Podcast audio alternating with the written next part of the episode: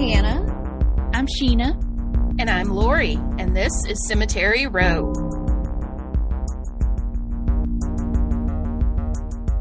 Woo! Woo! we Feel start like- off. Oh, I was gonna say, I feel like uh, we're Romy and Michelle. Oh, You know, I when they're love Romy and when they're, Michelle. When they're starting up the convertible and they're like, woo! Yes. And it's like, yes, yes. Anytime I'm sad, out. I watch that movie and I'm instantly Romy happy. and Michelle's high school re. It's Oh, It's fantastic. the best movie ever. I love it. Um, It's the only reason I won't go to my high school reunion because I know nobody's going to land a helicopter. no, yeah. Every time I watch it, I just wish I was Janeane Garofalo. Uh, okay, Janeane Garofalo she is is my spirit Amazing. person. We are soulmates, and she does not realize Yes. it. yes, Yes, I, love can definitely much. see it. Loved her for a very long time. Yes, I watched that movie perfect. so much Yeah, during the summer when I was out of high school, sitting at home, over and over again. Yep. Never gets Every old. sleepover, it was Clueless and Romy and Michelle. oh yeah, That's Yes. what we were watching. And, And Romeo and Juliet, of too, movies, Yes. Our homework Yes. assignment, We are talking about Christmas movies, or maybe not Christmas movies. um, I think each of us understood the assignment in a different way. Yeah. That is how we roll. yes, yes. So I wanted to pitch Krampus. Um, I love Krampus. I, I- I I feel like it was released last year, but I know it's been a couple of years. It's been two or three years. I yeah. know it's got Adam Scott. Um, Who is so hot? oh God, Tony he's so cute. Toni Collette. Listen, she is uh, amazing. I, I love love, her. her. She can do no wrong. And the goofy, No the goofy ass guy that's in all of those comedies. He was in The Yes. Office. He was in uh, Anchorman, the bald guy. He was Packer. Yeah, Packer. yes. Uh, it's just the the the makeup work and the character effects, the creature effects are just just out of this world. The And little then the gingerbread end. men. Yes. favorite. End. The The, end. end. The end like, is great. I love it because it's so Oh. open ended. You know, you Yes. can kind Like, of what does take this it mean? right. So it's I love it. m- probably my favorite Christmas themed movie. My favorite movie, period, is Die Hard, but I can't really pitch that because now everybody talks about Die Hard being Yep. a Christmas movie. I'm like, bitch, I knew it was a Christmas movie before you. But now, Excuse me. Us every- older millennials have this on lock. We've been saying Right. yippee ki motherfucker for a while now. exactly, exactly. So, Hannah, what else you got? Go, which is the absolute perfect, like mid to late 90s. A group of people get into shenanigans movies, which are my Love it. favorite. Um, the soundtrack bangs. Like the soundtrack, it has New by No Doubt, which is one of my favorite No Doubt songs. Mm. Um, Ready to Go by Republica. I'm talking late 90s, just Yep. mm, right in the chest. It's so good. Um, and then another one that I like that's actually a New Year's Eve movie, but I love it because it's that strung out on the holidays kind of feel Mhm. is 200 cigarettes, which I features love that one. my darling Courtney Love and also Janeane Garofalo, who we just talked about, is my icon, um, icon for weird girls everywhere. So those are my holiday flicks. Absolutely. Sheena, what you got? So every Christmas, I must watch one of my very favorite Bette Davis movies, The Man Who Came to Dinner. And it's not one of her more famous movies because she quite frankly doesn't play a bitch. Like her character is very nice and like very classy, sort of a no nonsense um, secretary or assistant, whatever, to this radio host who is very abrasive and loud and a dude, basically. Mhm. And long story short, he um, is this radio host and he's very popular all over the United States. And he goes to give a speech at this small town. He's supposed to stay with this local family, but he slips on their front porch and breaks his hip. And uh, so he has to stay with his family and he basically torments them for all of the Christmas season because he's doing all of this crazy stuff. Like, because he is so famous, like people send him wild gifts like penguins. And he gets phone calls from the president. And of course, the family is just like, what is going on? And it's hilarious. And Bette falls in love with the local newspaper editor. Oh, Um, and she wants to leave uh, working for this hateful, you know, Mhm. snarky radio host and and be with her small town newspaper editor. And of course, Oh. um the uh the radio host is doing all that he can to sabotage that love and it's it's hilarious. It is one of the funniest movies I've ever seen.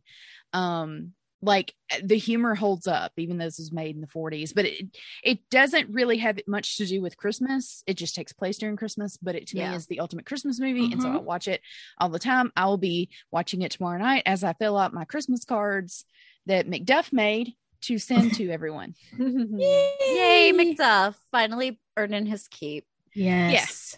yeah he took a very handsome photo of himself and and went to walgreens.com and made a very cute Bless. cute card so Um, we do have some sad news for those of Yep. us, uh, for those of you who don't follow us on the socials. What are you doing? Um, my beloved Tabby did pass away last week. Um, at the age of 12, uh, though the vet says she's she was likely a lot older than that, um, just based on a couple of different factors she saw. Um, she did have cancer, and the cancer spread, and it was it was a nightmare. I am still heartbroken. Um, so if you have doggos in your life, please give them a big hug from me. Um, and remember to always adopt, don't shop. Um, Yes. because walking into the Humane Society of South Mississippi, you should definitely donate to them because they're amazing. Um, and finding that lumpy little queen literally saved my life. Um, so adoption doesn't just save the life of the pet, it saves the life of their human too. Um, because there were days I only kept living because somebody needed to ca- take care of Tab. Yep. So Well think said, kind well thoughts said. for for our queen.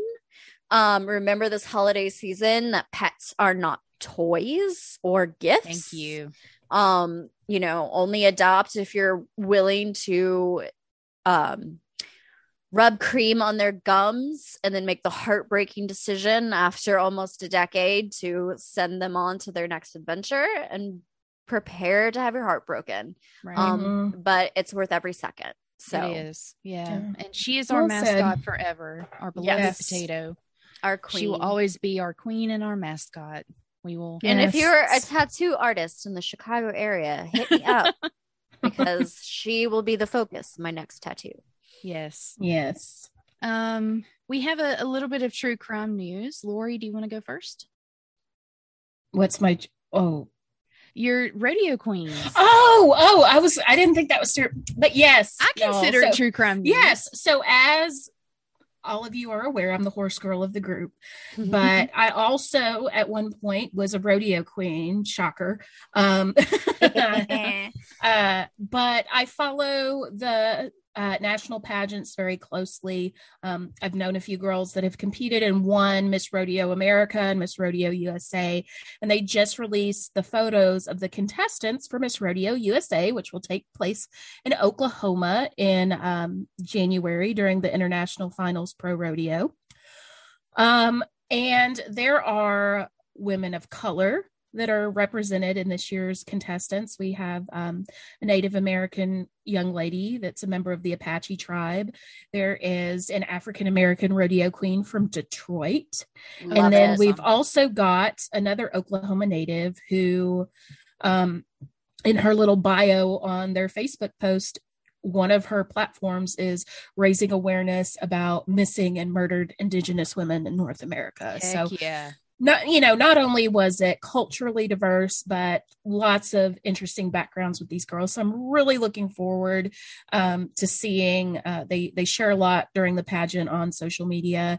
So just really excited to see and and fingers crossed. Obviously i want the best representative for rodeo to win but it would be great if um, we get a little more diversity uh, leading these national organizations in a Yeah. industry that is uh, leaned very white As Issa Rae says, I'm rooting for everybody black.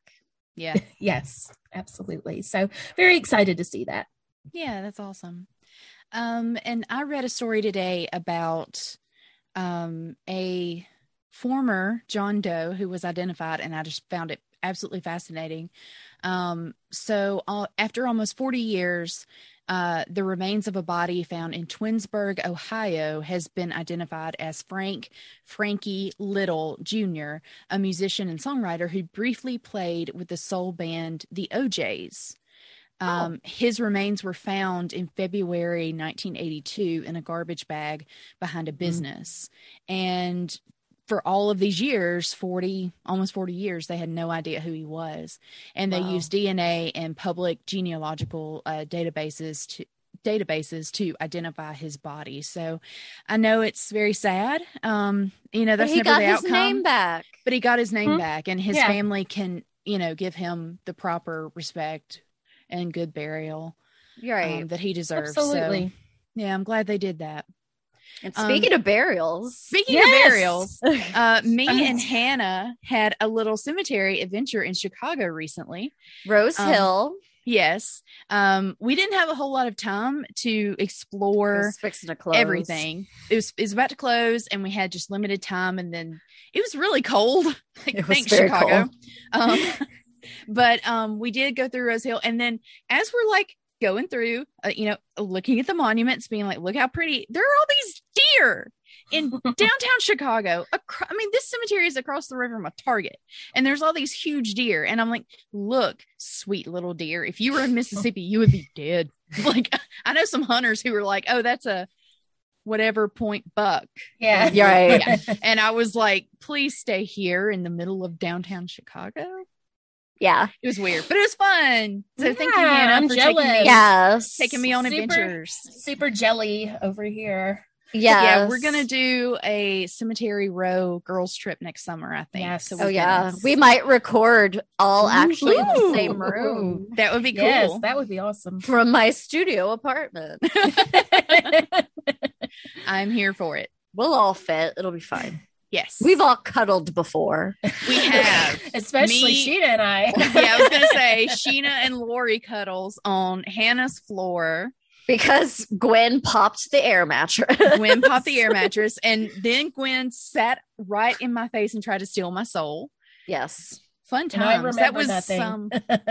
That was some New Orleans Halloween trip. Yeah, that was one of our In- New Orleans Halloween trips ish years ago. a long time ago. Yeah, I don't let's let's not Let's not do let's the not math. get into the numbers. Yes, yes. not do the let's get into these uh these uh this topic that I thought was going to be fun that I'm afraid is not going to be very fun. Oh God, based- it's so depressing. based on what you've told me uh, so far. So Sheena's going to start us off. Yeah. So our theme this week is murders or mysteries. Um, Christmas crime. mayhem. Christmas Yes. mayhem. That's a good way to say it. Um, any kind of craziness that happened around the Christmas holiday. So, um, the story that I'm going to tell, um, I have told before. Well, briefly, um, I let me back Just, up a little bit. just say it, Sheena. Just I get know, it out. I know, Tell I know, us. I know. Um, so I do true crime tours of Elmwood Cemetery in Memphis, right? I I leave this story out because it's always been too depressing. Oh dear. Um, but when I Not for my- you, motherfuckers. exactly. But when I did my um Halloween true crime tours, I included it and I told them, like all my people on my tours, I was like, this story is very depressing. You're welcome. And, you know, but I'm saying it because it's Halloween. So here's an extra story. But yeah, it's really depressing. So picture it downtown Memphis, December 1912. The city is beautifully decorated for Christmas. There are shoppers everywhere. Um, so many shoppers in downtown Memphis that even the local papers run photos of all these shoppers out doing all this Christmas shopping, and everyone's in the Christmas spirit. And it's joyous, and people have decked the halls, right? And just, yeah, pretend to be happy for three seconds before I ruin it for you, okay? the gay apparel has been donned. Yes, Yes. yes, it, it has been donned. Um, but a man named Adam Bowler ruined dear. Christmas for everybody Oh, by murdering his wife and facing off with Memphis police officers for more than nine hours. Jesus. good God. Merry Christmas. Okay. God so damn. All right, let's do this. let's start this from the beginning. So, who was Adam Bowler? Uh, he asshole. was known, yes, Yeah. 100%. He really was. He was known as Jack, but I'm going to call him Adam because that's what I like. When I see his name on like Find a Grave, it says Adam Jack Bowler. How do you get Jack was- from Adam? I don't know if Jack was his middle name. Also, Okay. he was born in Germany, so I figure Adam and Jack are not his probably get the name given at birth. It's just what people call him. Gotcha. I, I, I get it that throughout the story, like or throughout the research, every time I read his name, it was Jack. But I'm going to call him Adam just because that's how I first knew him, and I know I'll switch between the two if I try to do Jack. So we're just going to go with Adam. Got it. Sorry, Lori. That's okay. I know It's you're not my Adam. it's not your Adam. So, yes, he was born in Germany in 1872. He and his family moved to New York City when he was nine, and then later they lived in Columbus, Ohio for a while. Um, but in 1902, when he was 30, he moved to Memphis, and his occupation was listed as a tenor. And that's someone who works with metal, basically. Okay, I was Like thinking the singer. I was know. Like- like, oh, okay. No, Uh, no, no. yeah, like working guess with, when I Googled it, it was like, yeah, 10. Yeah. And like, okay. Everything I looked up sort of gave me something slightly different, but all of it was metal work. So, and that makes sense. Um, Memphis does have a metal museum, Mhm. Mhm. but I don't know that he worked there. Either way, Yeah. in 1907, Adam marries Grace Young. He is about 35. She is about 15. Sounds about right. Sounds about right. And uh, they had a daughter named Rhoda the next fall. And then the couple, couple had another baby named Gertrude in, in 1910. Rhoda and Gertrude. I'm into it. I Love love those names. They're excellent. Um, here's where things start to get messy. Oh dear. In August of 1911, Adam had went to the court and asked that his daughters be removed from their mother's care. Um, she had been cheating on him and all this. Well, that's a you And- problem, not a her problem. yeah. And the kids were like in foster care for a minute, basically, and then given back to the couple. But the, it was always very messy because they separated several times because he was abusive. Like Oof. there were stories of them getting into fights often and the cops being called to their location to try to calm everything down. So Adam. it's just a messy situation because I think she did cheat on him, but to be fair, he's beating her and he's a violent Yeah. drunk. you kind so of I have that one coming, my man. I don't Right. blame her. I won't lie. Um, however, uh, Gertrude died at one year old in December Mhm. 1911 of enteritis. That was on her death certificate. Um, when I Googled it, it's basically like gastritis. It's like a Yeah. inflammation of the intestines, which it's 1911. Yeah. That'll Sometime. do it. Well, and Yeah. babies, like they're trying to die for like the first Yeah. five years. Yeah. Yeah. Yeah. Uh, she is buried at Elmwood Cemetery in Memphis. And Adam claimed that Grace never visited Gertrude's grave and he always held this against her. Shut up, Adam. Yeah. You didn't give birth to something and then it pass away. Go I'm fuck like, you know, yourself. I, I can see that people grieve differently. Some people go to the cemetery every day and some people never go. So, Right. Some people just have to shut it out completely. It's not like And they had none therapy back then. Right. And no, there's no wrong way to grieve. Right. Right. Um, by late 1912, Adam and Grace are living in separate boarding houses downtown. He was living at a boarding house. It was called the Arlington Hotel. It was at 123 North Main Street. This is near Oh, the dear. present day City Hall. Mhm. And Grace and Rhoda lived on Union Avenue. Their boarding house was um, just a little bit down the ways from AutoZone Park, if you know Union and where AutoZone Mhm. Park is. If you're Um, not from Memphis, these used to be very sketchy areas. Some well, of them downtown still was are. sketchy for a minute. Well, yeah, but it, it it's not so bad now. Both of those Yeah. locations are not so bad now. But um, either way, either way. So we're coming down to the actual time of the murder. So on December seventeenth, Adam saw Grace out with a man. No, no. Uh, she was going to the movies, and then they went to an ice cream parlor at Main and Beale. Please, someone take me to the movies, and then let's go have some ice cream. That sounds lovely. right. Um, I did see some reports that said she had also filed for divorce that day, so I guess this was her celebratory. Um, Fuck yeah. yeah. Um, New Dick ice cream movies. yeah Come on. yes moving on bye bye um on the evening of december 18th and this is in the evening like nighttime Mhm. adam goes to grace's boarding house and he asks if he can take rhoda for a walk and That baby should be asleep. i thought so too but uh, anyway Mhm. um and it was later revealed he actually planned to take rhoda and go back to ohio with her Like kidnapper. basically. And Grace was, as you can imagine, suspicious of him. So she insisted that they should go together on this walk with their daughter. Mhm. And she had told him that she was like getting ready to go out with him. And she tells a neighbor, See what a mean looking husband I have. No, Jesus. Which Girl. only, Girl. only, you know, That's predicts what's about to happen. foreshadowing. either way, somehow a fight between the two of them break out. Somehow. And I, I, I, don't- know if it was, he was like, no, really, you're going to stay here. I'm going to take her by myself. I don't know what it was. Either way, it could have just been, I don't like the sound of your fucking voice. I don't like the sound of your 100%. yes, Yeah. exactly. And it's all, of course, in front of Rhoda. And she is, again, four years old. She's just a little Oh baby. no. Jesus. Um, she's eating an apple and just chilling, and her parents are fighting. This is but- probably an old hat to her. I think there so. they go again. unfortunately, unfortunately. Um, and then Adam attacks Grace, and he Oh. cuts her throat with a razor Oh, to God. the point that she is almost decapitated. Jesus. Jesus. So, neighbors had heard Grace scream, "Jack, don't kill me, please!"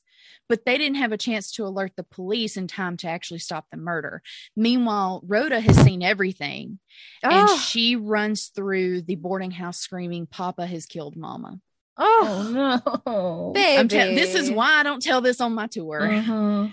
So Adam uh, has killed his wife. He goes across the hallway to a sink and washes his hands. Oh, And well. then he goes nearby for a drink, gets a drink because that's what you do. He just walks out of that house. Yeah. What the? Mm. Yeah. I would tackle a bitch.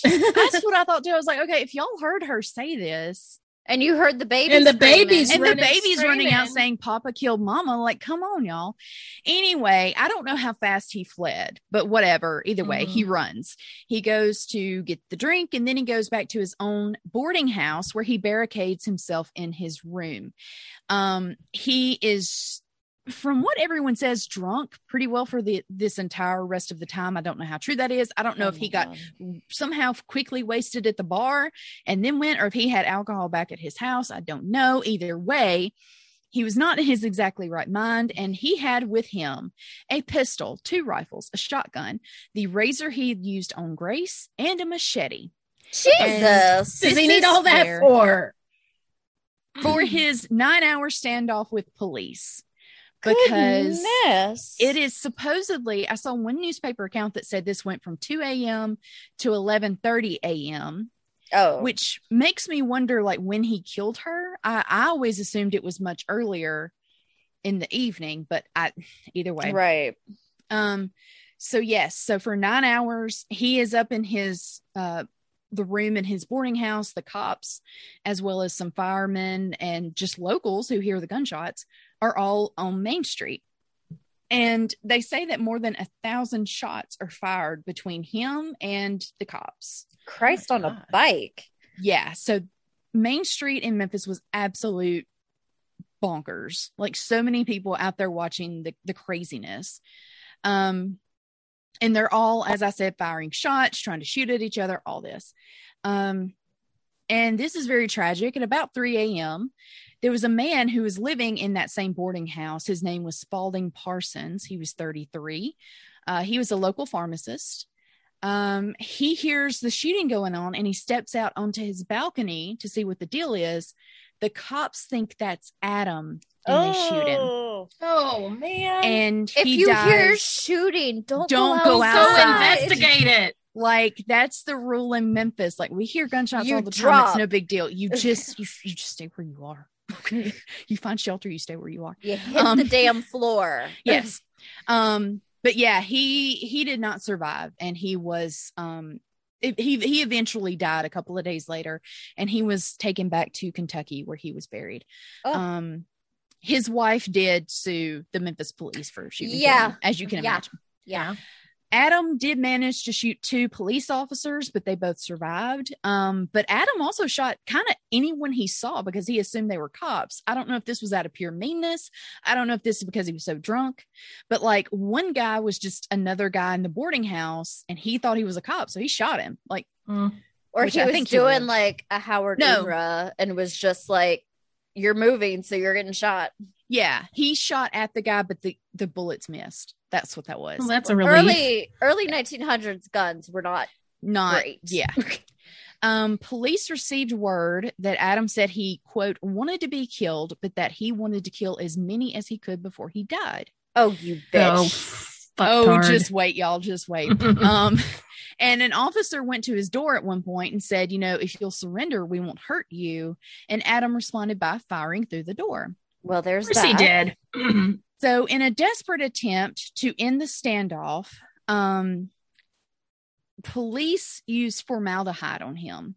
What? So there are so many bullets in this boarding house. There's bullets in the ceilings, in the walls, and in the floor. So the cops go to the room above his. He was on the third floor. They go to the fourth floor and they start pumping formaldehyde into his room. Oh, they're gassing him out. Yeah. I've heard that this is the first time police used any type of gas on someone, but I don't know how true that is. It's just a Yeah. rumor I've heard, and I tried to Google it and I couldn't find anything specific. So whatever.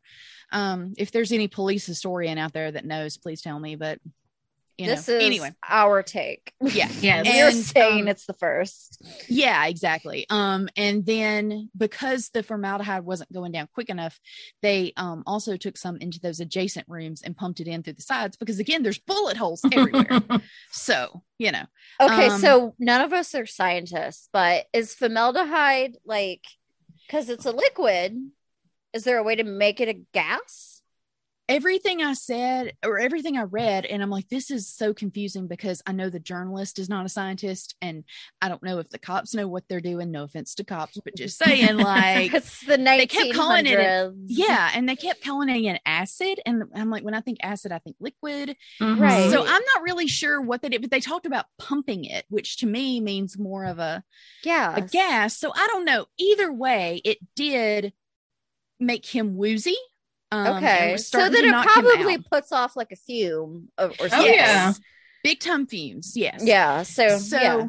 as he's um, being overcome by these fumes, the cops who are on the fourth floor fire down into the room below and they kill him. oh dear. Um, I read accounts he was shot seven times. I also read he was shot a dozen times. Some newspapers said he was, quote, riddled with bullets. I so- don't condone police violence except in this situation. I'm not sad about this guy because he was a first class jerk. Exactly. Um, this one, you can have Yeah. this one. Yeah, I don't care about this one. once he was down, the cops used an axe to break down the door. And then, of course, as they're rushing in, they're getting sick from the formaldehyde. So this is just a great situation.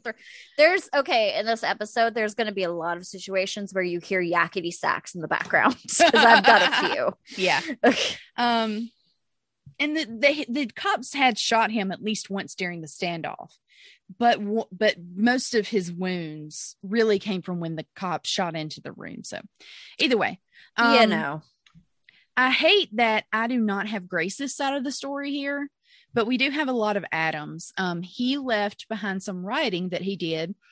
don't they this is very Christmas, always? don't they all? Um, this is very Christmassy on a scrap of wrapping paper. Oh Jesus! Um, and I'm not going to read the entire statement because it's quite long, but I'm going to read you what I thought was most interesting.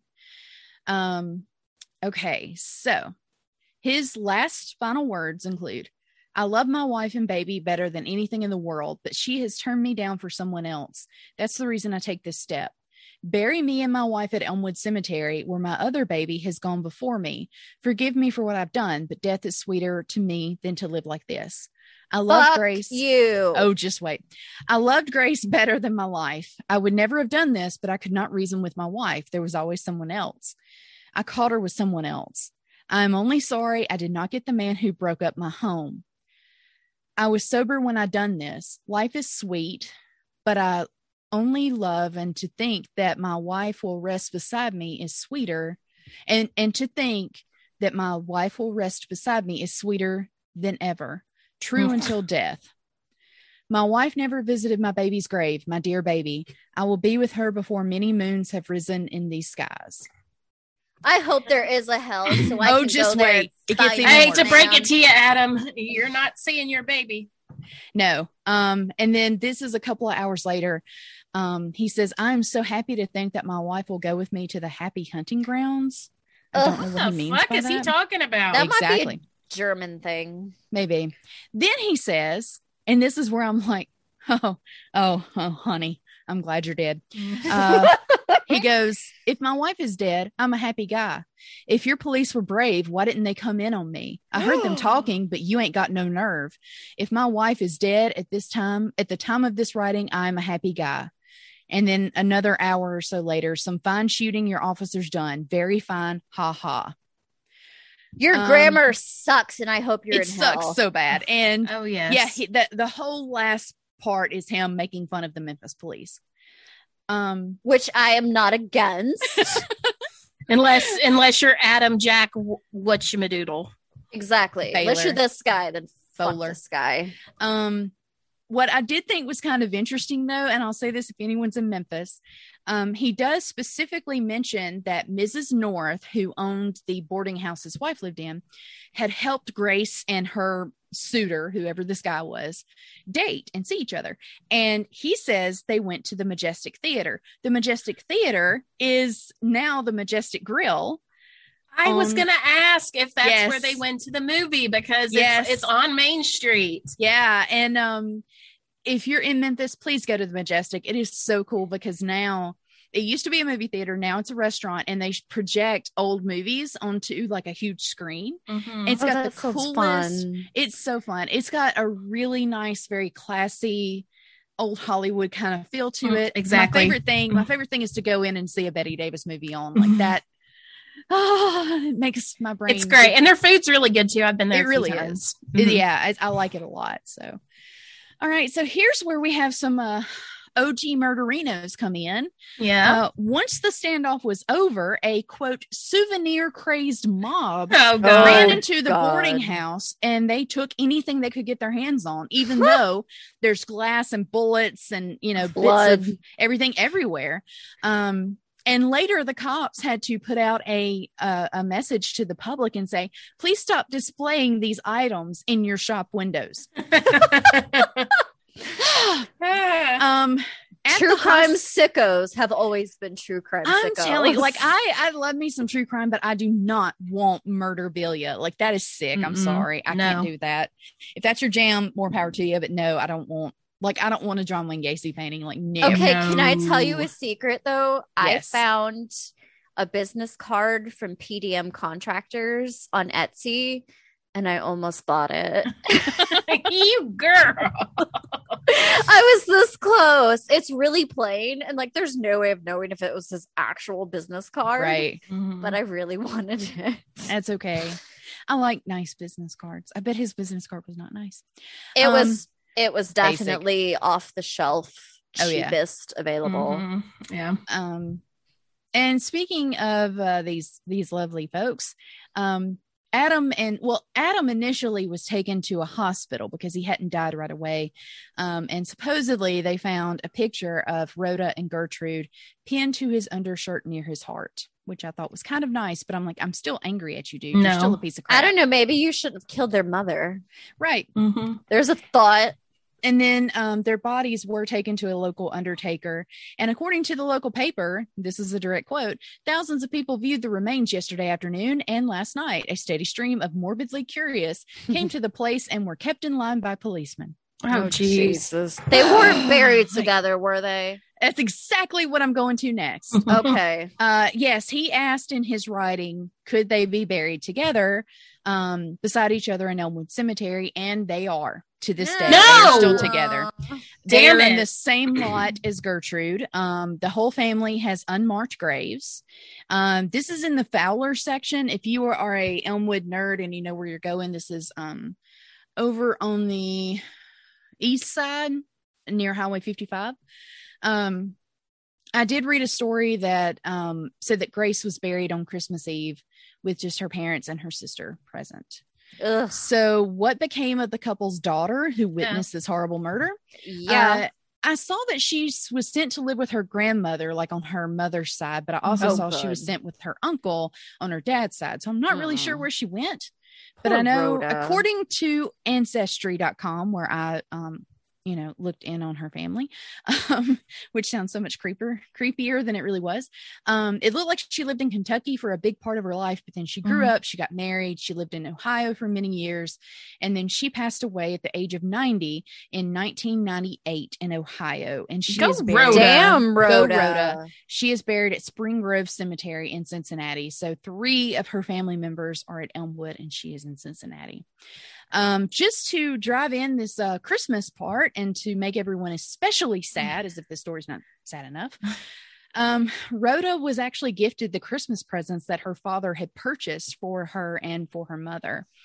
Uh, he had already purchased a heart shaped locket for Rhoda and a lady's gold watch for Grace at Baylor Jewelry Store on Main and Jefferson in Memphis.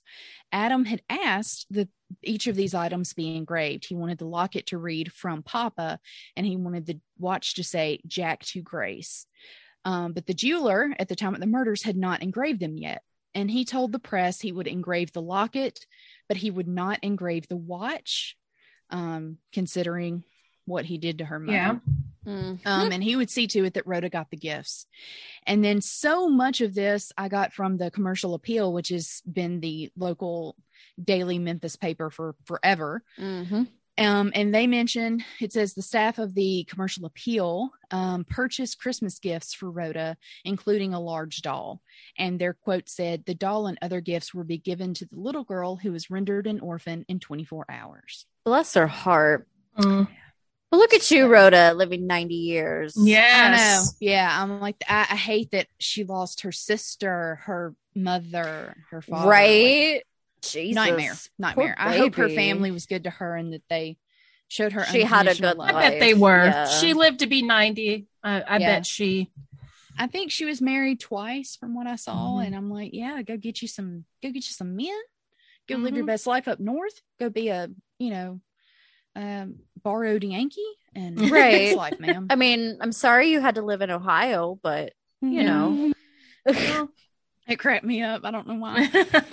I said what I said, Ohio. the whole state of Ohio is coming for Hannah. Whole state. I'll fight every single one of them.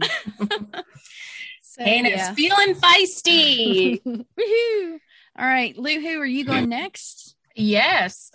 All right. Can I give one little bit of trivia before Yes. we move on to Luhu? Okay, Yes. so you mentioned wrapping paper.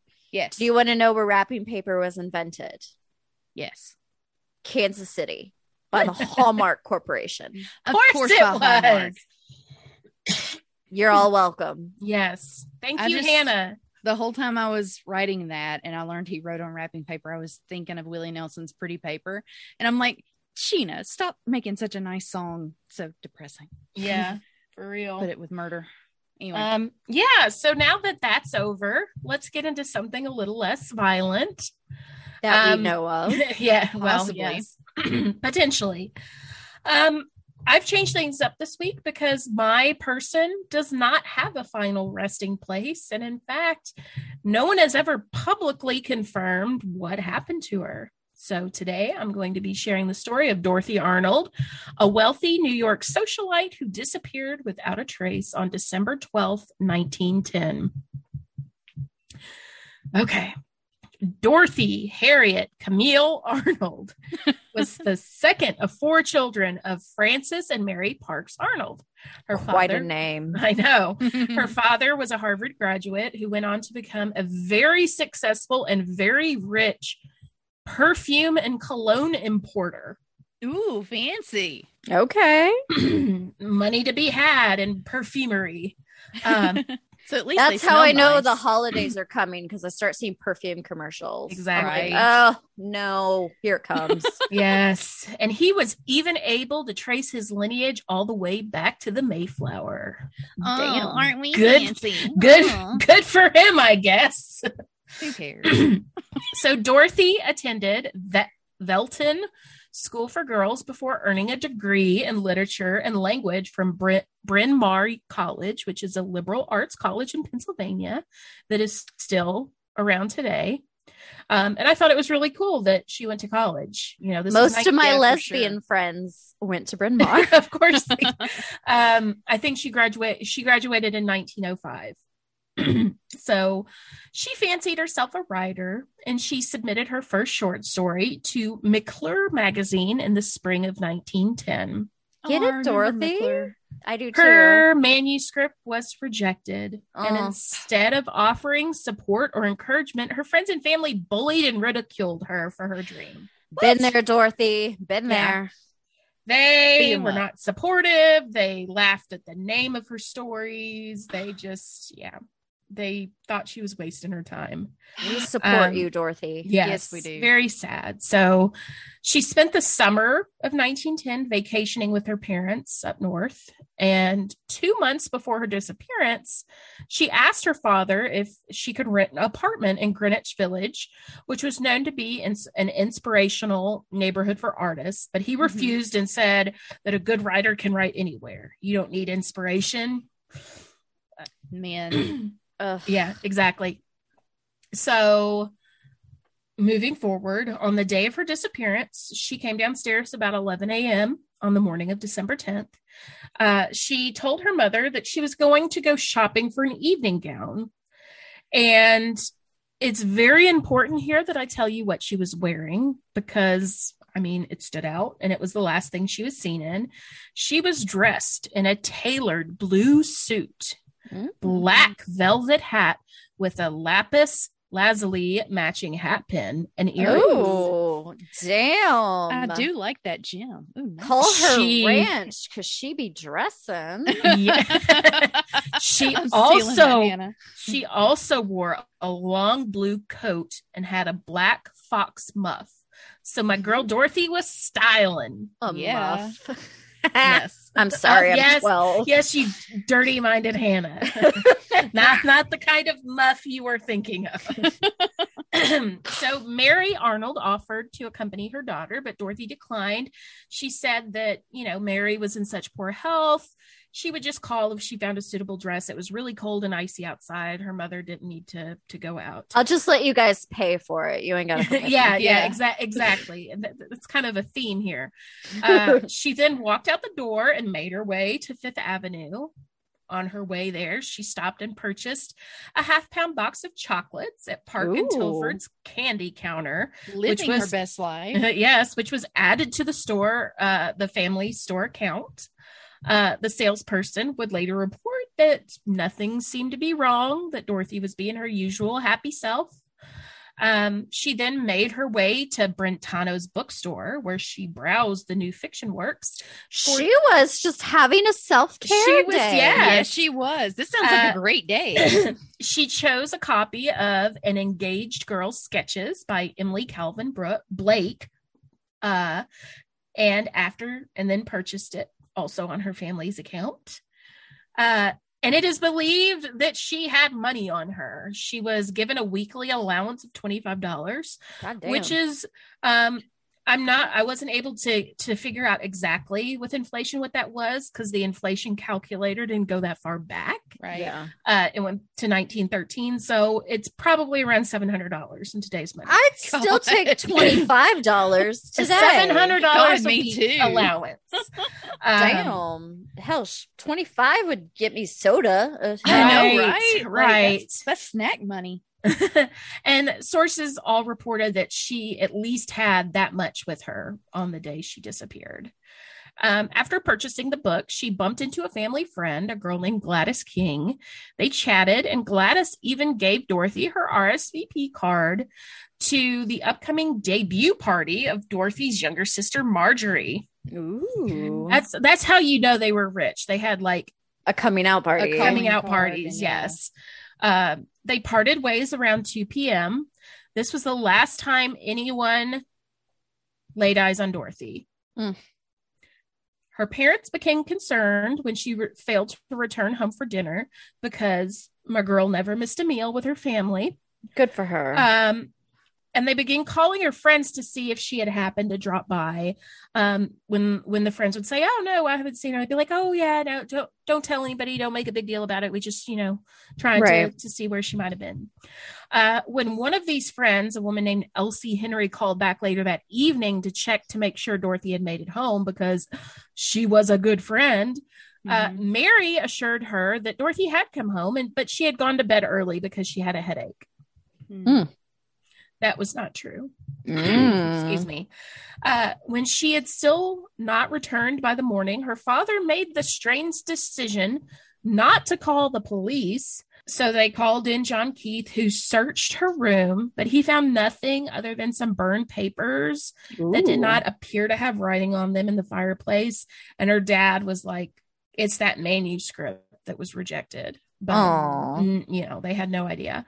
Uh, again, instead of calling the police, Keith volunteered to begin searching morgues, hospitals, and jails throughout New York, Boston, and Philadelphia.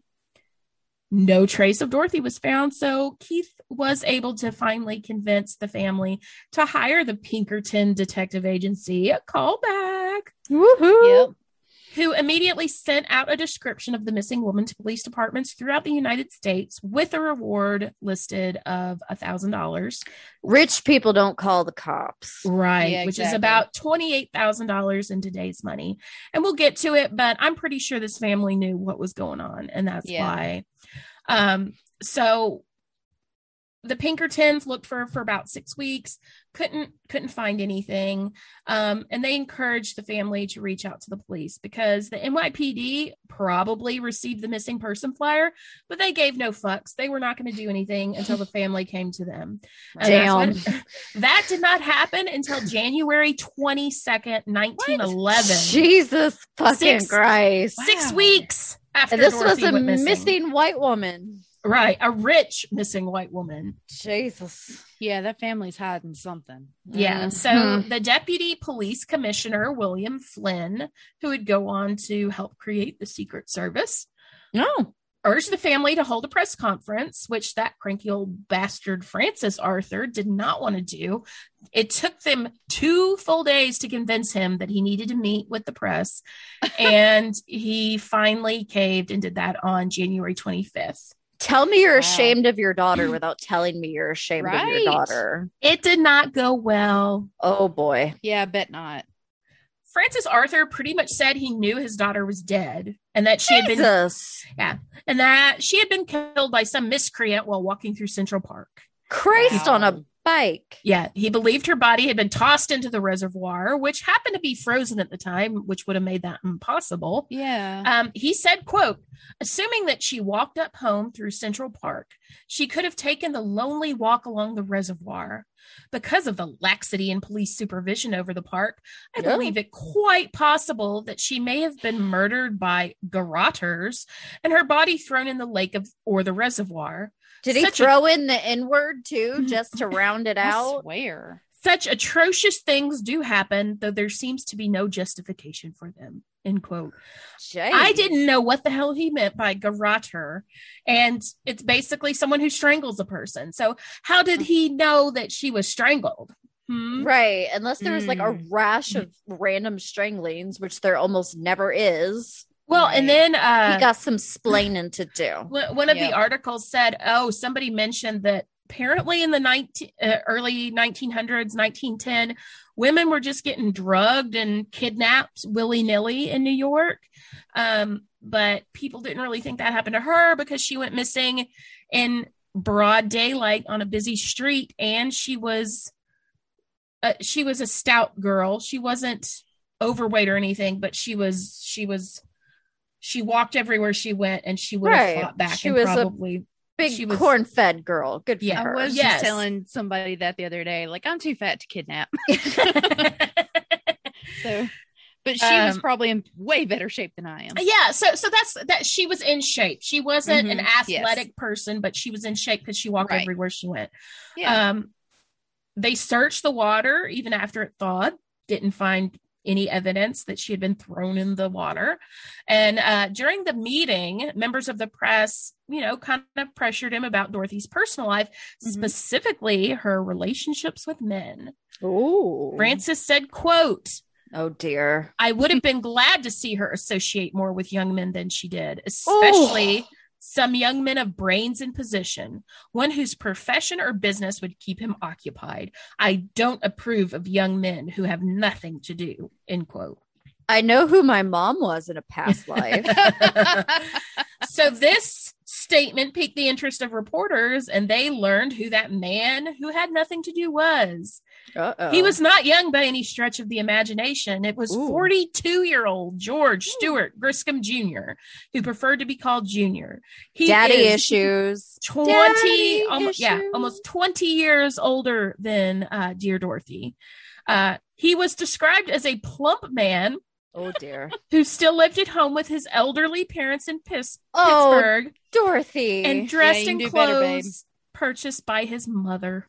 Oh, you can totally do better, babe. Dorothy. boy. see what happens with dads when you're mean to your daughters, Exactly. They Yep. make poor romantic choices. and Um, that's on you, bruh. exactly. Yep. It's believed that the two met while she was studying at Bryn Mawr, and at one point they even considered themselves to be engaged. Oh, Uh, baby. Following her disappearance, it was discovered that the pair had spent a week together in Boston oh. in September of 1910. Oh Ooh la my. la. Dorothy had asked permission to visit a college friend in Cambridge, but she didn't visit that college friend. She checked into Uh-oh. the Hotel Lenox. Rebel. Yes, where she Good was. for you, Dorothy. She was seen with Junior. They hung out. They were not trying to be secretive about their relationship or being together. Good Uh, she was she was registered at the hotel in her actual name, and before she left, she went to a pawn shop and sold five hundred dollars worth of jewelry for sixty dollars. Oh. And she gave she gave the pawnbroker her her real address in New York City. So she wouldn't Right. try to hide nothing. She wasn't hiding anything. She said, "I'm Uh, out here. Yeah, I'm here. I'm getting Uh, my D. I'm exactly. Thing." she returned home on September September 24th. Um, and everything seemed to be fine um, until November, the Wednesday before Thanksgiving, to be precise. Oh, she boy. paid a visit to her friend, the same friend that she had said she was going to see back in September, Theodora Bates, who was teaching in Washington, D.C. Uh, Dorothy arrived late that Wednesday night, and she spent most of Thanksgiving morning in bed, uh, just not feeling well. Mhm. Sometime that morning, a package was delivered for Dorothy, and Theodora remembered thinking this was strange because it was a holiday and the package appeared to be delivered through the postal service. Hmm. Dorothy did not seem to be concerned with the contents. She tossed it aside, and Oh. Theodora, being the proper woman she was, didn't want to intrude by asking about it. um, however, she later said that she was pretty sure it was the rejected manuscript of her Hmm. second short story, Oh. Lotus Leaves. Oh, Theodora's better than me because I'd be like, "Bitch, what is that?" Yeah, Yeah. I'm gonna open it if you're not. right? uh so so it gets weirder dorothy left the next morning even though everyone thought she was staying for the whole weekend uh she insisted no no i was planning on leaving today. She woke up bright-eyed and bushy-tailed friday morning after thanksgiving and was ready to go. Uh, she spent the weekend relaxing reading and sewing uh, before picking up her mail on monday. She had received mail from junior. He was in italy vacationing with mommy and daddy. Oh dear. uh, and upon returning home, she wrote him a- response, which he later gave back to her family, that ended with a very strange paragraph that I am going to quote here. It read, quote, Well, it has come back. McClure's has turned me down. Failure stares me in the face. Mm. All I can see ahead is a long road with no turning. Mother will always think an accident has happened. Oh. What? So yeah, Oh. very, very strange. Yeah. Junior did respond to multiple telegrams he received saying he had no idea where he, she was. She was not with him. She was there was no plans for them to meet up. Um, but something strange did happen on January 16th. A man and a heavily veiled woman visited Junior and his family in Italy, and they were seen leaving his hotel room with a stack of papers that were, were the letters that Dorothy had written him. Hmm. It, it was later confirmed that the man was Dorothy's older brother, John, and mother, Mary. Mm. But Okay. her father had said during his press conference that she was in a rest home in New Jersey. Oh. Okay. She was too ill, but apparently she had hopped a ship with her son on January 6th. Um, This family is up to some shit. there is Yep. some shady shit going on. These are the Ramseys of like the 19 whatevers. Dude. yeah Exactly. exactly exactly um so she stayed in italy for a while because she wanted to be close to junior because she just knew that dorothy would show up at some point john returned to the united states and he was fucking pissed that his dad had gone to the media um and didn't want to talk to any reporters about it which which again your baby sister is missing what the fuck dude Right. in February, Junior returned home and began publishing ads in the personal columns, begging Dorothy to contact him. He never received a response. Theories abounded from suicide, elopement, amnesia to personal rebellion. However, those all turned up dead ends. There were no reports of women or a woman matching Dorothy's description suffering from a head injury in any of the local hospitals and it was very unlikely that she would have been abducted in the middle of the afternoon on a busy street. Another theory, Hannah, that you and I talked about, uh, claims that she was the victim of a botched abortion.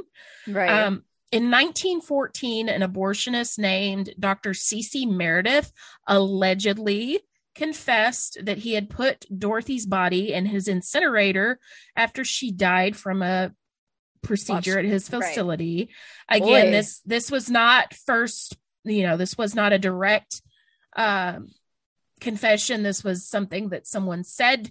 This doctor said, so I right. take that with a grain of salt. Hearsay. Right. Mhm. However, let's go back to Thanksgiving Day 1910 when she was visiting her good friend Theodora and was in bed resting. She said that she needed to stay in bed because she was on her period and she wasn't feeling well. Right. So it would have been very unlikely for her to become pregnant and know she was pregnant by the time she disappeared if she was truly menstruating. That's what I was wondering. she was Right. visiting.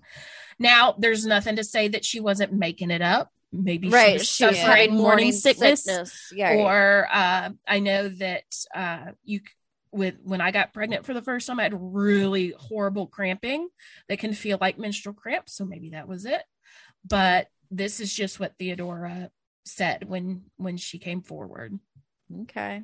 Okay. The most likely scenario in the eyes of investigators is that Dorothy died by suicide after receiving another rejection letter for her work and more ridicule for fa- from friends and family. However, she was apparently upbeat and happy in the days leading up to her disappearance. But That we means now nothing. know Nothing. that means jack squat if a person is depressed and contemplating suicide. Yep. Yeah. I mean, And- the yeah. thing that sticks out to me is mother will think it was an accident. Yeah, Because when yeah. I was in my bad way and making plans to make my mom feel better, was part of it was make it look like an accident Yeah. Mhm. so that my Yeah. mom wouldn't think that I did that. Exactly. Um, and Trigger while- warning. Yes, yes. Yeah. You know, she very well could have absconded to parts unknown. Uh, it's very unlikely that she would have cut off contact with her mother, who, by all accounts, she had a great relationship with, or Junior, who mm, she saw something in the dude. Yeah. yeah. But the family firmly believed that she had been abducted and murdered the day she disappeared. Of course but they they never gave any evidence to support this belief. Now, over over Unless time, they killed her. right over time, Yep. there were several confessions that were proven to be false. Um, but by Valentine's Day, 1911, so not too long after she disappeared, the family called off the search and they refused any help offered to Rhea Williams. Mm. So Yeah, girl, they did girl wasn't her. even gone two months, and they're like, "Eh, Yeah. she's dead." No. Yeah. Fuck these people. That's that's some shady shadiness. Yeah. Justice for Dorothy. Mhm. Heck yeah. Uh, Francis left nothing for Dorothy in his wills, writing, "quote." I have made no provision for my beloved daughter, Dorothy H.C. Arnold, as I am satisfied she is not alive. Mm. Quote. Yeah. These died- people fucking you're satisfied. suck. Yeah, he died in 1920 and his wife died in 1928. Um and now that little bit of trivia I was going to tell you about trigger warning for pet Oh, death. Yeah, okay. I'm Um, ready. I wasn't sure where to put this, so we're going to do it at the end. so prior to meeting Dorothy, George Griscom Jr. was engaged to another wealthy heiress named Carrie Hayes of Pittsburgh. However, the night before their wedding was scheduled to occur in 1905, she called it off after he objected to the number of dogs she had. Dude. Jesus. Dude, no, no. Don't no. give this bitch too much credit. Just Uh-oh. hold, hold the oh, phone. Oh dear. Oh Oh dear. god. when she married what would be her second husband. So she didn't marry George. She married another guy. He lived three years and died. Yeah, She Good married. Reverend Samuel Craig in 1909. Oof. It's thought that he maybe took issue with the number of dogs she brought with her. How many dogs did she have? She had a lot, Yeah. like show Oh, dogs, okay. whatever. So she, air quote, allegedly chloroformed her dogs. Oh my god. Oh. She has, is reportedly or Fuck reportedly said that she lost a good husband once through her dogs, but she would never permit them to interfere with her happiness again. How Whoa. dare you? How dare you? Whoa. Always choose your pet over your a human. Right. I'm sorry. but, like- Absolutely. So Gris Junior Griscom never married. He left the US following the death of his father in 1920 and spent the rest of his life living in England. He died on March 11th, 1938 at the age of 67 and was buried in Grange Cemetery in West Kirby in England and that is the story of Dorothy Arnold. Nothing has ever been found. My thought is it was a botched abortion and she died, and her parents did not want the embarrassment and covered it up, which Yeah. is why the the positivity I don't want to say positivity, but just how Matter sure- of fact, they yeah, are. he was that she was dead. They knew what happened to her, and I, I honestly feel like it was probably. Um, and, and one of the thoughts was that the package she received on uh, Thanksgiving was money from Junior to pay for the yeah. the abortion. So right. um, it's it's sad. It's you know no trace of her was ever found. They never found a body, and it just you know it's it sucks for her mother Sucks. who really seemed to be heartbroken. Um, you know, it sucks for Dor- Dorothy. You know, Mhm. she just wanted to write and be with her her weird old man boyfriend, and um, you yeah. know, it takes all kinds. Yeah, It does. If that's if that's what you're into, a girl Yeah. I graduated from high school with was obviously my age and she was in her 20s and she married like a 60 year old man and i'm like you know what honey if you're happy i'm happy you do you, girl. you know You i'm you. not reaching over onto anyone else's plate if you enjoy your food you eat your food Yep. you know um Yeah. I did want to say this one thing that uh, Yeah. hap- happened to pop up while you were doing your spiel, and I didn't want to interrupt. While I was sitting here, as I said, I did a lot of research on Ancestry.com for my story. Mhm. And um, as we're sitting here recording, I get an email, and it's from Ancestry, and the subject line is "Still interested in Adam Bowler?" No. no No, Ancestry. I was never interested in him. I was just researching him. No, I hope I wouldn't be surprised rotting. if you get uh you get some Dorothy Arnold uh emails because I was doing a lot of ancestry uh newspapers.com research Yeah, on that's her. okay. That's, I'd rather To get an email about her than Adam Bowler. to quote samuel l jackson yes they deserve to die and i hope they burn in hell Yes. All right, Hannah. Speaking All right, of come on, burning, Hannah. Oh God! Speaking of burning, I didn't even mean to make that segue. Holy shit, we are Do on it. fire. We're Let's go. professionals. Um. So, and we're off. Okay. If you've been on the internet for any amount of time, you've come across the story of the Sodder children. From listicle articles to a really good episode of BuzzFeed Unsolved, which I'm going to miss. I binged samesies. I binged that the last show. season this past weekend, and I was like, Mer. You know, now they're going to start their ghost hunting show over on their channel. okay. Watcher. Oh, Um, okay, Ryan good. and Shane have left um, BuzzFeed Unsolved, and they have their but own. they're gonna have their own show. Okay, cool. they I'll have their own there. channel. They have their own channel on YouTube, and it's called Watcher. And they're going to start their ghost hunting episodes again on there. Uh, Trust I me, that it. made my life. That made Okay. my life. Anyway, okay, go good. ahead. As long as they're still somewhere on the internet for me to find. Oh yeah, and they do. Um, uh, they do a bunch. I'll tell you about it later. Yeah, we'll get Back there. the We'll get there. children. so, countless websites, podcasts, and amateur sleuths. Um, this is a very hot topic on the Reddit unresolved Mhm. Yeah. board. Um, have talked about the ill-fated heirs of an Italian immigrant in Appalachia. Appalachia? I don't know how you pronounce it. I'm think it's Appalachia. It's like he's Appalachia. throwing an apple Ah, I like it. Okay. So while I'm not going to give an exhaustive retelling of the Sodder saga, we'll hit the highlights. I, I, am telling you, every website you can think of has done something on the Sodder Mhm. children. Yes. Every podcast you can think of has done something on the Sodder children. So the info is out there, far more than what I'm going to give you. But look it up for yourself, folks. exactly, we're going to do a lot of of shouting during mine. I hope my neighbors are ready. So on Christmas Eve, 1945, George and Jenny Sodder and nine of their ten too many children. kids. So their tenth one, their eldest was in the army at the time, so that's where he was. But nine were in the home, and they aged. Um, they ranged from the age of two to I think like twenty three. Insane. Um, they went to bed in their home in West Virginia. At some point during the night, a fire broke out. George, Jenny, and four of the children made it out. There was a comedy of errors that prevented the house from being extinguished in a timely manner, including an unstaffed fire department with a criminally bad phone tree system. Yes. Um, so for those of you youngins who have never had to do a phone tree, basically it's one person calls three people, those three people call three other people, then those people call people. It's a mess. Yep. Thankfully, with technology now, we don't have to do that. But back in the day, that was how shit got done, and it was obnoxious. A missing ladder and a truck that seemingly out of nowhere wouldn't start. Mhm. And they would later find out was sabotaged. Mm.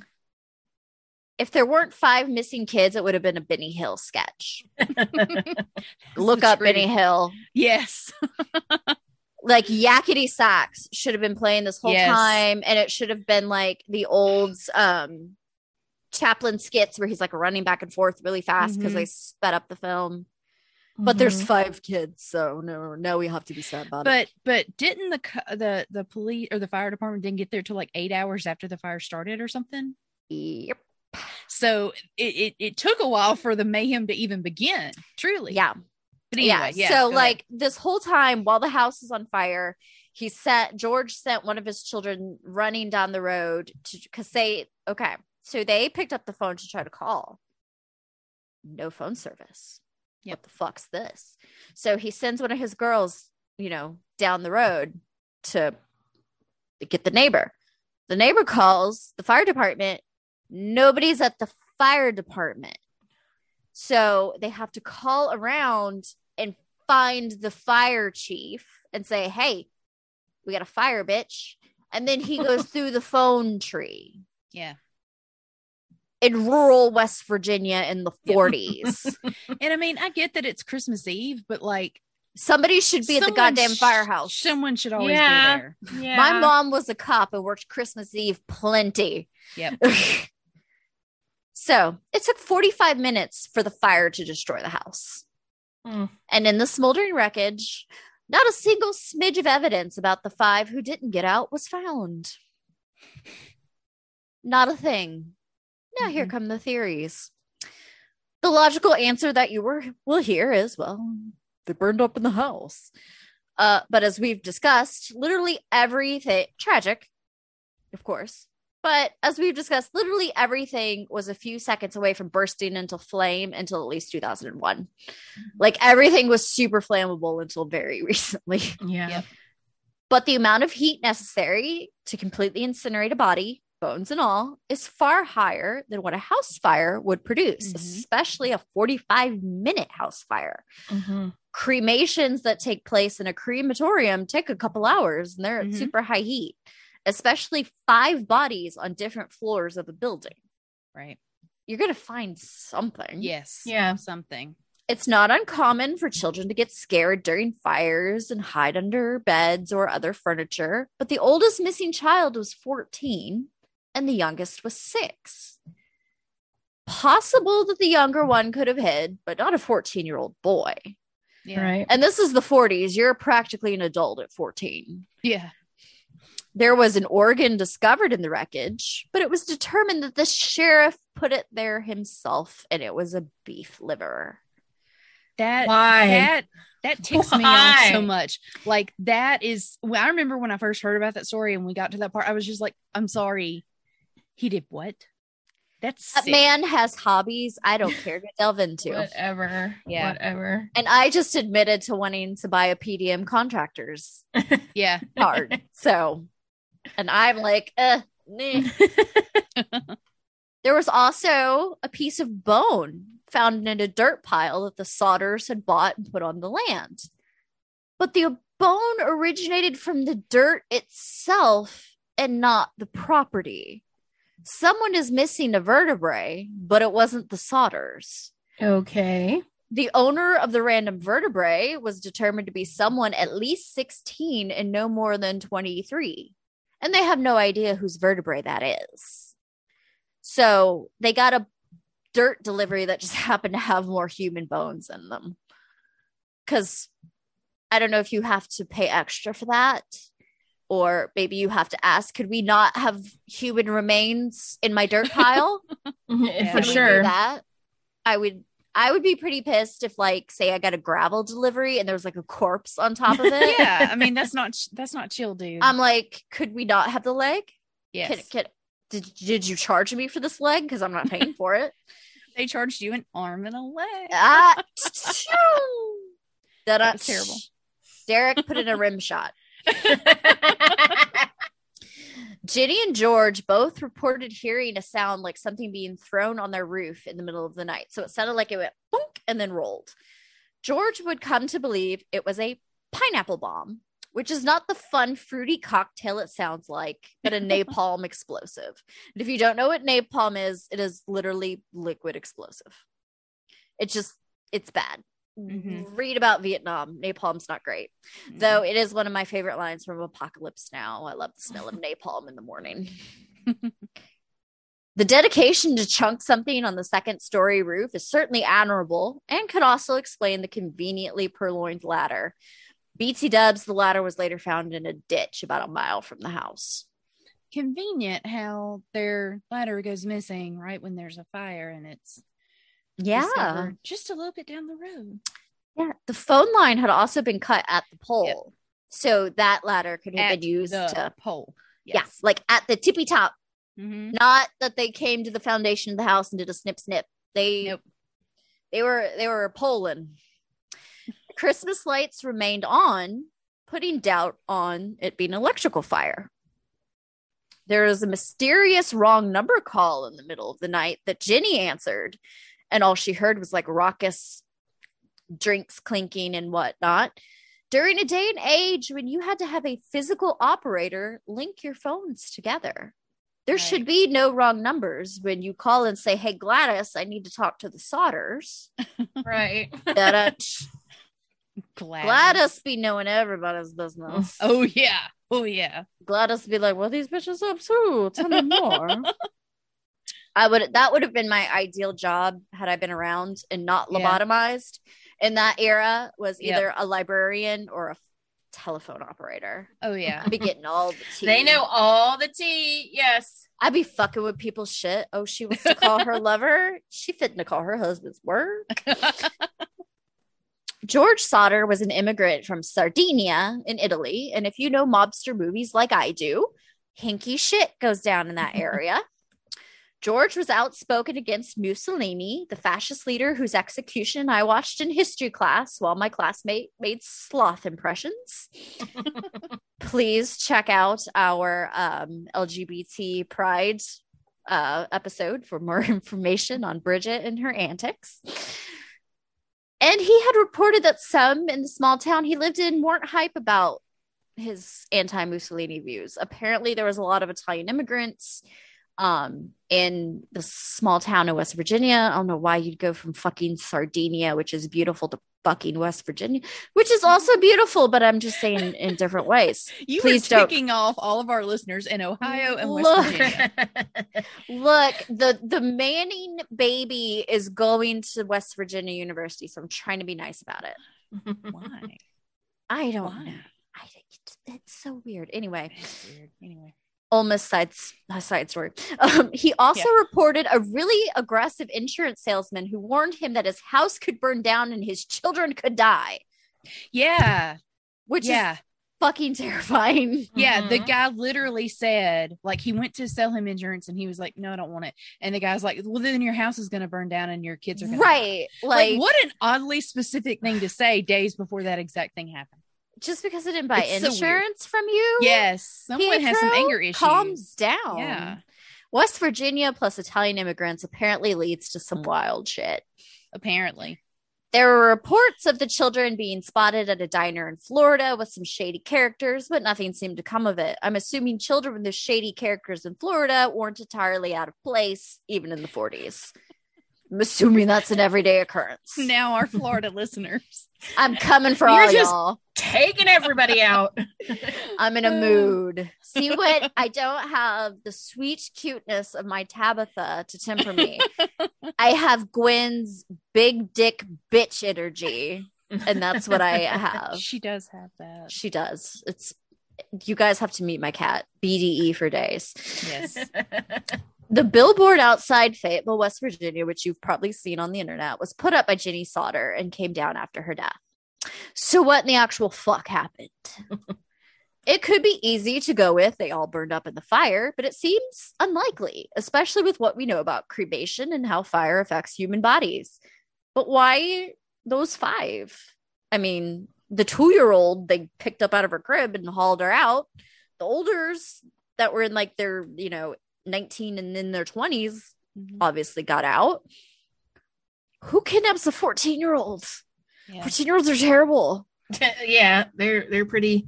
And the other ones were like 12, 10, and 6. Like, those Yeah. aren't kidnappable ages. They're ugly at that age. Um, the youngest of the Sodder babies was two, and she got out. Um, her name is Sylvia. We'll talk a little bit more about her in a few. Wouldn't a two year old be easier to kidnap and traffic than a 14 year old boy who in the 40s was practically a grown ass man? And to what end? There was never a ransom demand, and the Sodder family never gave up searching for their children. So why go through all that trouble?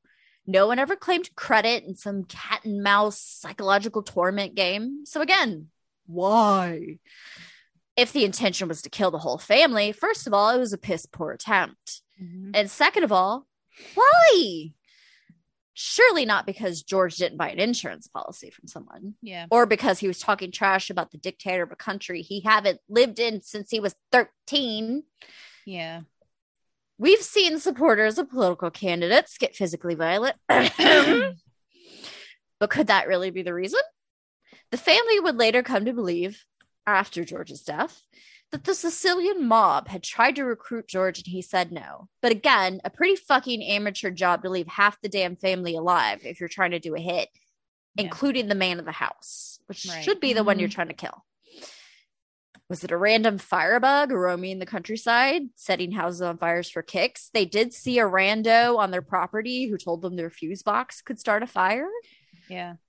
Lots of Per- talk about fire. Lots Sure of talk about fire, and then their shit goes, which it's a hindsight 2020 thing because how Yeah. many times do we talk about things and then you don't realize until after it happens well shit i mentioned fire like 10 times before that Mhm. or your brain fills in a memory that wasn't necessarily there so you know we hindsight memories not a great whatever Yeah.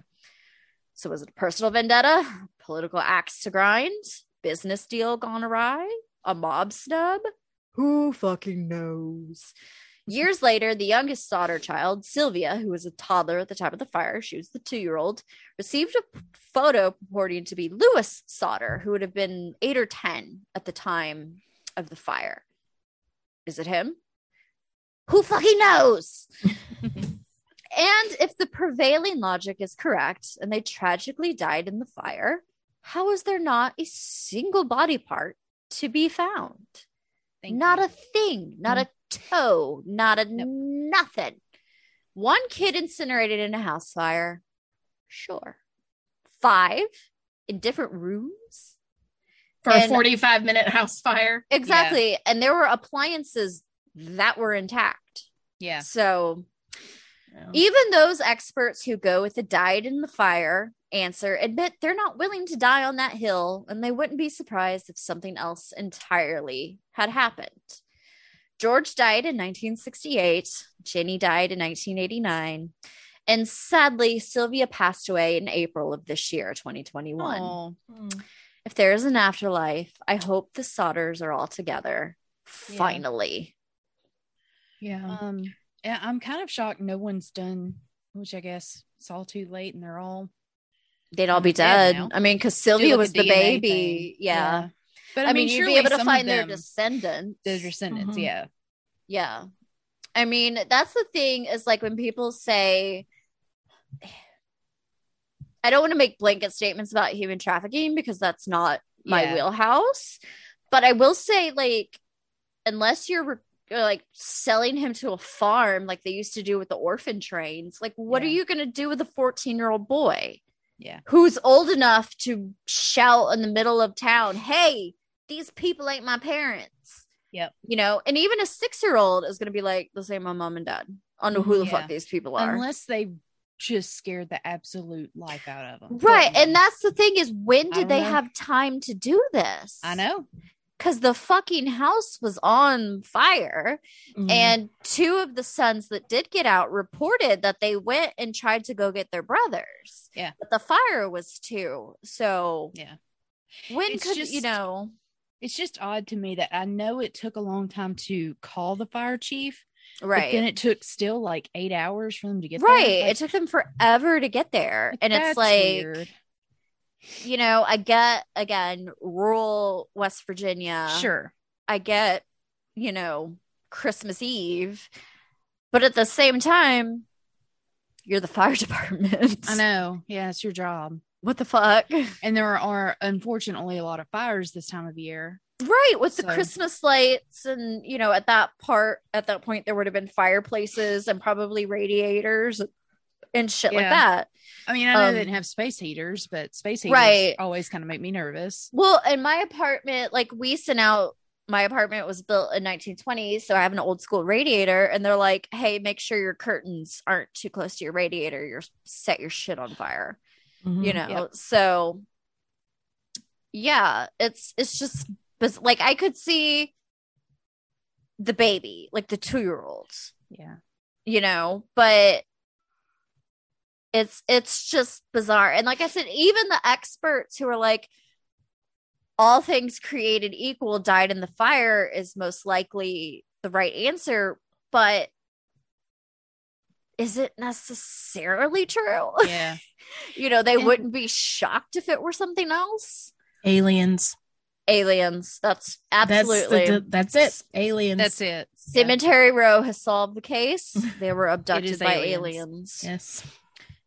Not shady Floridians, which is Shady Floridians. Now I need a shirt that That's that. my drag name. We're gonna start a bar called the Shady Floridian. I'm here for it. One of our drinks is gonna be the pineapple bomb.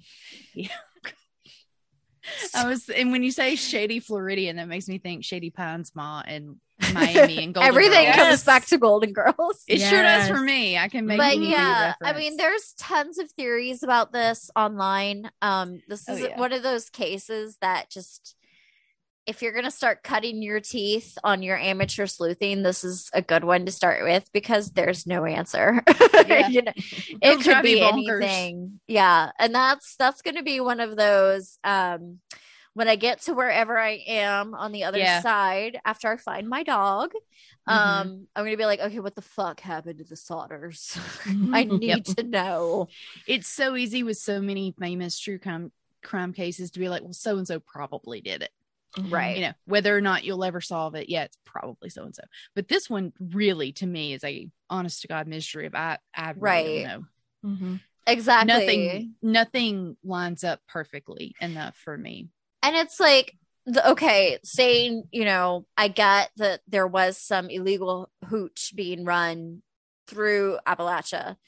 Um, but this was in the 40s. It wasn't prohibition. You could have booze all day long. Unless they were in dry county. I mean, yeah, but I don't know if there are any tri counties in West Virginia. Uh, I wouldn't think so, but West Virginia, sign in. Let me know. I'm just thinking about like mama telling me about how in like the 60s and 70s, like because Pontotoc was still dry. Pontotoc was dry until a couple of years ago, like just maybe Shock. within the last five years. And they used to, there was a drive through where you could go through and get your illegal booze. Right. and- yeah. And all that. So, yeah, I mean, it's, I just Right. wondered maybe that was I it. but even then, I mean, yeah, as you say, it's Appalachia. Like, come on. Right. Mhm. I mean, I know Everybody's there's like something. a brisk hooch business going on through there, but Yes. There's no evidence that he was involved in that. And like Yeah. I said, even if he had Mhm. said no to the mafia, they're going to burn down his house. I know. And I'm like, what did they need him for anyway? Because I don't remember his job being anything like, He was like a handyman. yeah, like, why would they need him? And then if he said no, what do you go in and killing his family? That doesn't prove anything to me. I don't know. Right. And then Mhm. again, if the the intention was to kill the whole family, including him, why didn't they come back and finish the job? It's weird that they grabbed the kids they grabbed. Mhm. Right. Exactly. That's what I was saying is those are weird Yeah. ages. Yeah. Because they can tell people where they're Oh, yeah. really from, you know? They My remember. so and so. My mom's name Exactly. is this. Our address is this. It's not like you have a four year old who may or may not know their address yet. Mhm. Which hopefully they and do, like but- with the toddler, I mean, she was two. You know, Yeah. they but her crib was in her parents' room, so right. you know, maybe they couldn't steal the baby. But it just like I could not imagine stealing a 14 year old and then being in charge of a 14 like oh why did It's you just like- kidnap a, a fucking rabid rooster while you're at it? It's just just loud. It's like you know i don't know uh, i'm sure a lot of other people have the same joke in their families but like the joke in my family was like oh god nobody would ever kidnap you. You'd annoy get- so bad they'd they, give us they give you back. Yeah. and so it's like it, i would not kidnap a 14 year old 14 year olds are annoying. Right. offense to I mean 14 year olds if you're no, out here in I this was world, I've annoying as one. hell as a 14 and i know i look back at myself and i'm like god i was dramatic. My blessed nephew, I don't have favorites, but I do have a favorite, is 13. And he is, again, he is my sweet boy. He is m- the most perfect creature to ever grace God's He's earth. gonna turn into a shithead. He's 13 and I'm ready to strangle him. Yeah, no, I I experienced that. I have one nephew that is, you know, my blood. My like I was Yeah. his surrogate mom for 15 years, and he hit 14, and it was like, what happened to my sweet little angel baby? Yeah. He's And a I- monster. I told all of my nephews as soon as they hit their teens, you are going to be an insufferable pain in the ass until you're at Yeah. least 35. And even Oh, then, it's yes. dicey. yes yes But from Yeah. 13 on, you are a monster unfit Yep. for society. I'm sorry. yep that's true Exactly. you're like, why would you want? And then, like, some of the other little boys were like 10, and 10 year olds are just awful. 10 year olds are so close to being teenagers and sometimes they're trying out that smart mouth I'm like, Right. you little brat They're, They're right on the cusp. Sassy. Yeah. Right. As Homer Simpson tells us, as soon as they start talking, they start talking back. Yeah. So, like, why would you? And then five? You're going to kidnap five at Yeah. once? What is this supermarket sweep? Like, what the fuck are you doing? What are you going to do with five kids? Like, the biggest car at that time was like, what, a Studebaker? They're all going to fit in that. They What did might. If Put a they're couple in the trunk. They might. Again, it was aliens. That is the only that is the only logical explanation. It was Mothman. He came through. He grabbed them. Took It, it was Mothman. It- Yes. this was in West Virginia. So, Aliens or Mothman, or maybe they was work Mothman. together. Oh yeah, they're you know, working there together is now. the theory that Mothman is an alien. So yes. Yeah, there we go. There we go. Yep. We'll, cut, we'll get to that at a later point. we've solved it. You can all go home now. Yes. All right. So- this was awesome. Yes. Um, Thank you. Yeah. fun. Thanks for was the fun. topic, Luhu. Yes. Next, And I think you came up with our next topic. yes, we're going to be talking about people, not necessarily actors, but people who have died while filming movies. So, Yeah. Since well, this will be our ripped from the headlines episode. yes. Yeah, kind of. I um have jumped down a rabbit hole already. Um but And we're not gonna get to the end and Lori goes, Actually, you guys, I really don't like movies. like I did with fucking boats. I'm like, I know I suggested we do boats, but I no, no, I yeah. Um, so yeah, if you have any ideas for future episodes, you uh, have stories you want us to cover or theme ideas, please, please hit us up and let us know. Um, we can be reached via email at cemeteryrowpod at gmail.com, or you can find us on social media. We're on Facebook, Instagram, and Twitter at Cemetery Row Pod, and we will answer you if you send us a DM. yes, we will. And we had a very nice, wonderful little note about like the technology you, we use. And Mhm. guys, we're ghetto as hell. Yeah. So if us three morons who are cheap and we're not cheap, we're broke, Yeah. um, can figure this out, you can too. Yeah. I believe in you. Go do the thing. just just find a good person like Derek to produce it and yes. and, Have a producer. and help take the kinks out. yeah. And if you need someone to make some good um theme music, um, I'm sure our dear friend Revenge Body would would love to make some music. Absolutely. Absolutely. Um, yeah so happy holidays merry christmas whatever you celebrate um, we will be back in the new year with that new episode um, stay safe do not drink and drive Yes. this holiday no drinking Um, and driving. Buzz is drunk. yes it is choose your own happiness over whatever crazy tradition your family thinks you have to uphold Protect Choose your, your own- peace. protect your peace thank you um, and we will see you again soon In the new year, we're Yes. excited. woohoo Yes. Bye. Bye.